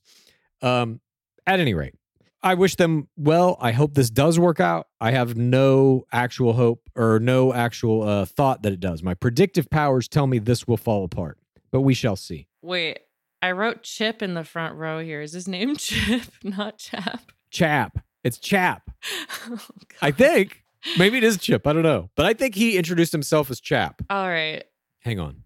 He's Chap. He's Chap, and if it's Chip, we mean the friend version.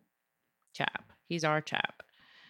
Uh, Zach says we're going to New York together. Right after that, we're moving in together in Austin. Uh, Yeah, Chap. DLP says both of your families are here. Chap is in the front row. His full name is Chapman.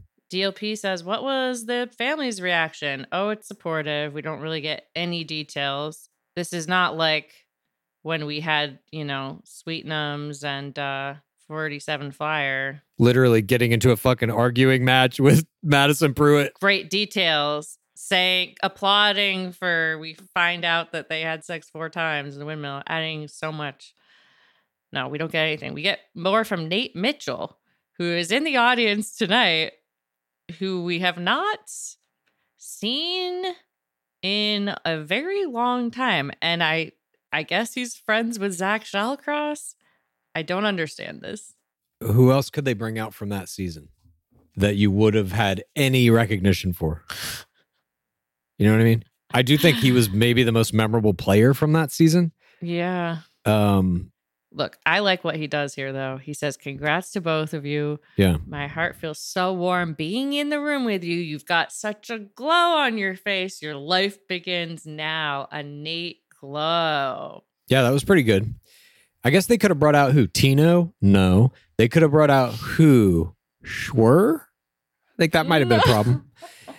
Uh, oh my gosh. DLP then says Nate will give you a pearl necklace. That has another meaning, DLP. I, oh, sweet man. I don't think he knew. Right. He didn't know what he was doing, I think. sweet Maybe not. Sweet man. Oh my God. Sweet man.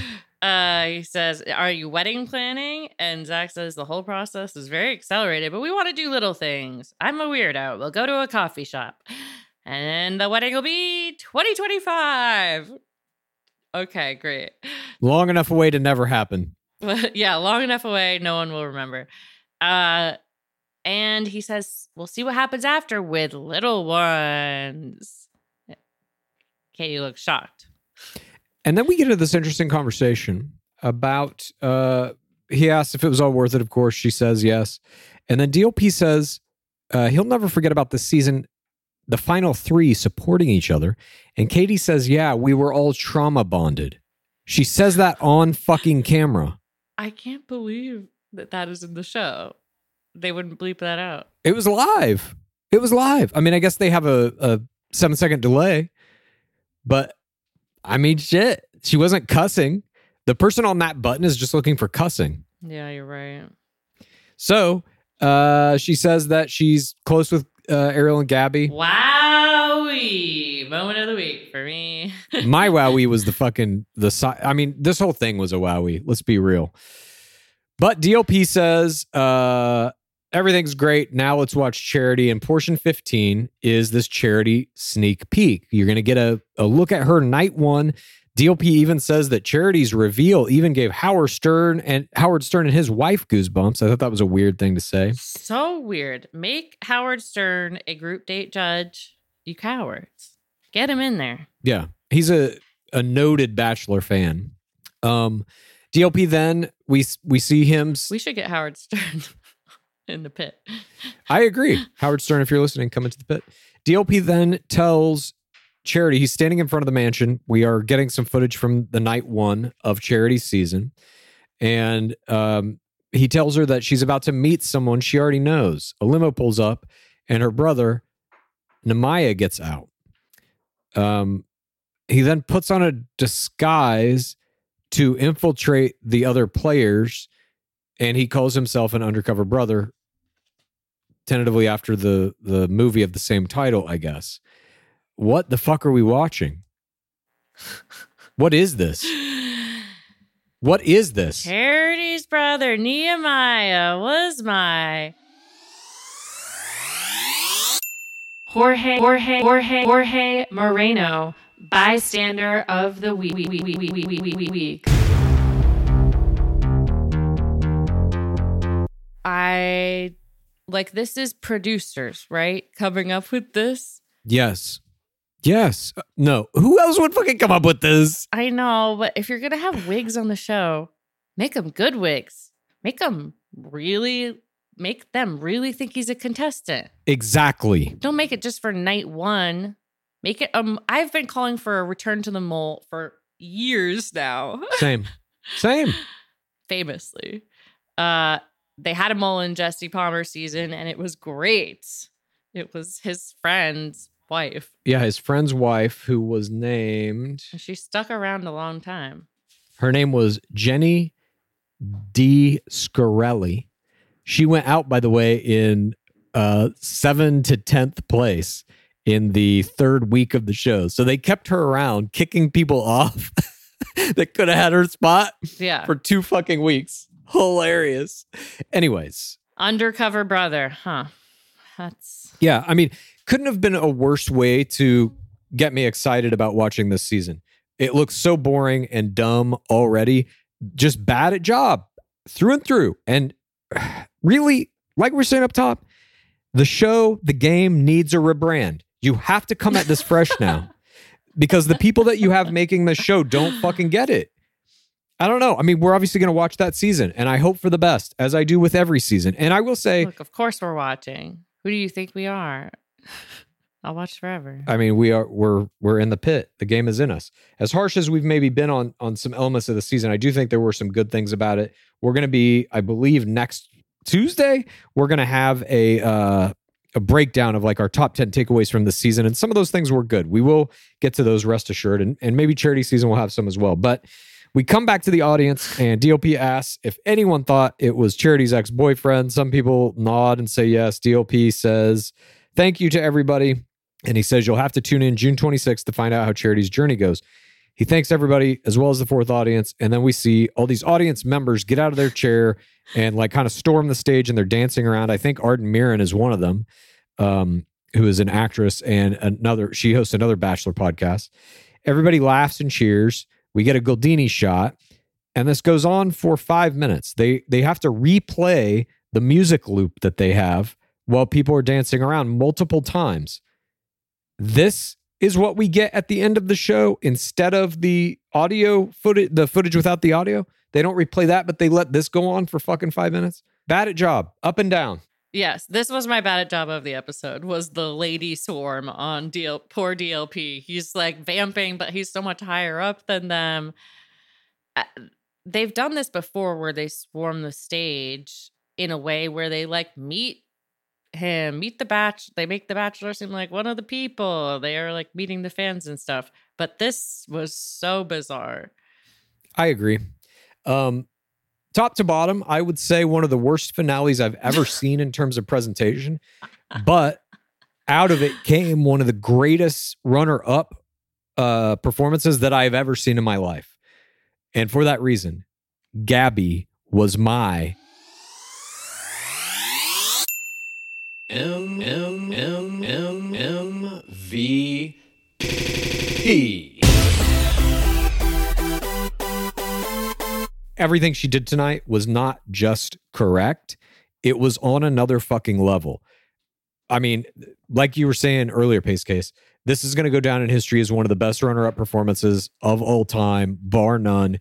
In my opinion, Gabby, she did more than you would necessarily need to be given the crown, and she was not. Mhm. Will she potentially be a crown after charity? I think that's possible. The the performance she put in tonight is going to leave a massive impact on as she calls it the nation. and I don't think she's going to be going anywhere anytime soon. If she wants to go to paradise, fine. I would honestly tell her maybe not. Would you? Yeah.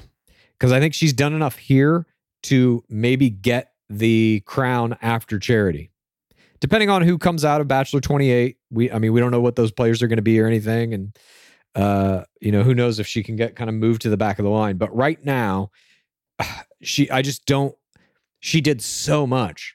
She really did. She played a perfect game. This was it was extraordinary. She had, you know, my play of the game when she rejects the the final rose ceremony uh traditions and storms off and she had your play of the game, her heartbreak reunion hot seat, just amazing top to bottom. And like I said, I did really think Katie might be my MVP at the beginning because she also played a really strong game. Yeah, she did.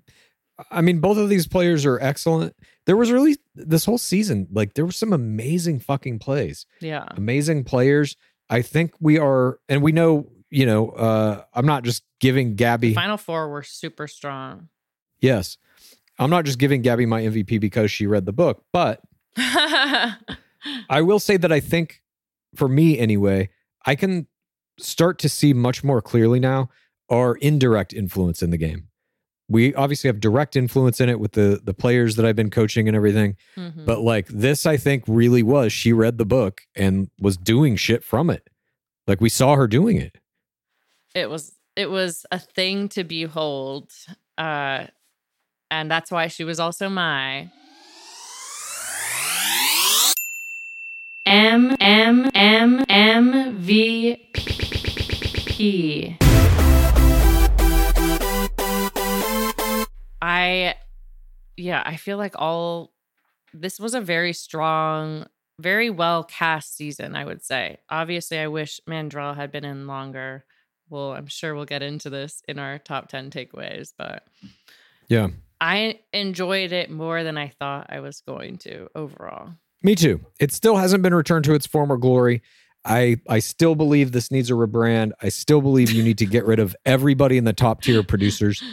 Um, or maybe it's not. Maybe it's not everybody in the top tier, but whoever's controlling this and making these these creative decisions about how to present the Bachelor, how to present certain players, doesn't get this. They simply don't, and they certainly don't understand how to present a game like this in 2023 when you're now competing with everything Netflix is doing. This shit's falling Yeah. far behind, in my opinion. I mean, I wonder if they just should move it to streaming because you can't have the conversations that you can have on Netflix because of whatever the laws. Of course you can. The laws are just about like um uh, there's a few words you can't say without getting fined. You can have conversations about things like Netflix has conversations about abortion. You can have that on ABC. It's just a, it's simply a choice that they will not do it. Yeah. And um, as a result, when you watch something like Love Is Blind or Perfect Match, Perfect Match not as much. Well, no, it's it's on Perfect Match too. I mean, you can't have the group sex scene. No, you can't have that.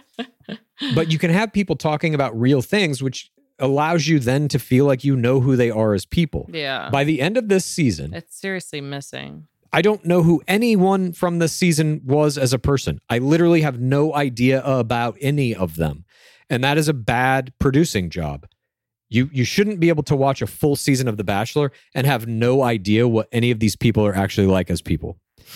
Um, and that's where we're at. And they do this almost every season. They just suck the life out of the people in the edit.